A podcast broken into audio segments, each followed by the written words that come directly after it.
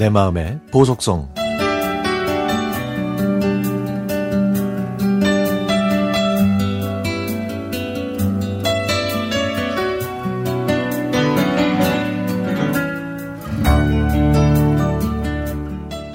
도다리 쑥국을 한술 떴습니다. 아, 이런 맛이구나.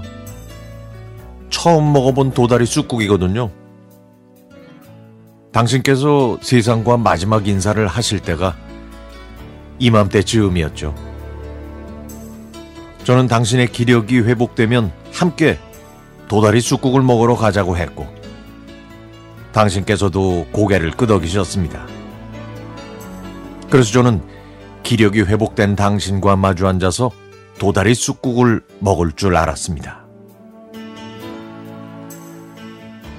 봄의 생동이 부산스레 대지를 흔들고 바람을 만들 때 당신의 육신은 점점 생기를 잃어갔습니다. 아카시아의 하얀 꽃이 향기를 흩어내고 꽃잎을 소박하게 피워낼 때 저희는 당신과 조용히 이별했죠. 영원할 것 같은 든든한 버팀목이었던 당신은 야윈 손으로 저희 손을 꼭 잡으셨습니다. 그리고 먼 길 떠나면서도 잘 살라며 끝까지 남겨진 이들을 걱정하셨죠. 일흔이라는 나이 앞에 죽음은 기다렸다는 듯 당신을 아주 먼 곳으로 데려갔습니다. 당신은 언제나 든든한 산이었습니다. 제가 친정에 가면 아파트 엘리베이터 앞에서부터 저희를 맞이하셨던 당신. 아이를 낳고 육아에 지친 딸들을 위해 외손자들을 데리고 종종 버스 여행을 하셨던 당신. 당신께서는 그렇게 딸들의 숨통을 틔워 주셨죠. 삶의 소소한 것부터 힘겨워서 주저앉고 싶은 일이 있을 때도 언제든 쉬어갈 수 있었고 소리내며 기대어 울 수 있었던 나의 아버지. 교사로 교실에서 학생들과 만나야 신이 난다는 당신께서는 정년하실 때까지 평교사였습니다. 과목은 영어. 어떻게 하면 학생들이 영어와 친해질 수 있을지가 일생의 수건이었던 당신은 생소한 영어 삼행시까지 만들어서 블로그를 운영하셨죠. 쉽고 재미있고 친근한 영어가 됐으면 하는 마음이셨으니까요.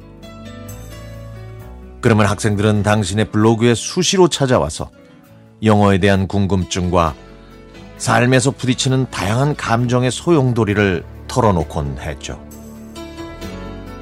당신께서는 영어에 대한 궁금증과 생애 질문에 답하느라 분주하셨습니다. 그곳에서는 교사와 학생이라는 불편한 거리감은 존재하지 않았죠. 그저 아빠처럼, 옆집 아저씨처럼 당신을 기억하는 다양한 연령대의 졸업생들은 가끔 당신의 블로그에 흔적을 남겼습니다. 당신의 따뜻했던 격려를 기억한다고. 그 격려의 기억으로 힘차게 살아간다고. 헤어져야 할 시간이 다가올 때도 당신께서는 웃으셨습니다. 괜찮다며 마지막까지도 가족들에게 평안을 선물해 주셨던 당신. 웃으며 살자는 저희 집 가훈처럼 소박하고 담백한 삶을 사셨던 당신. 당신께서는 마지막까지 가훈을 지키셨습니다. 이제는 남아있는 저희의 몫이네요. 당신을 보내드리고 일주일쯤 지나서 당신의 서재를 정리했습니다. 생생하게 남아있는 당신의 흔적을 도려낼 수가 없어서 몇 시간 동안 불을 꺼놓고 당신의 책상 앞에 앉아 있었습니다. 당신과 마주 앉아서 먹지 못한 도다리 쑥국을 봄이 올 때마다 예식을 치르듯 먹습니다. 쌉싸름한 도다리 쑥국의 향기가 입안에 퍼지면 눈에서는 눈물이 흐르네요. 아버지, 이제는 당신의 품 안에서 누렸던 따뜻한 격려와 사랑을 가족과 이웃에게 조금이라도 흉내내려 합니다.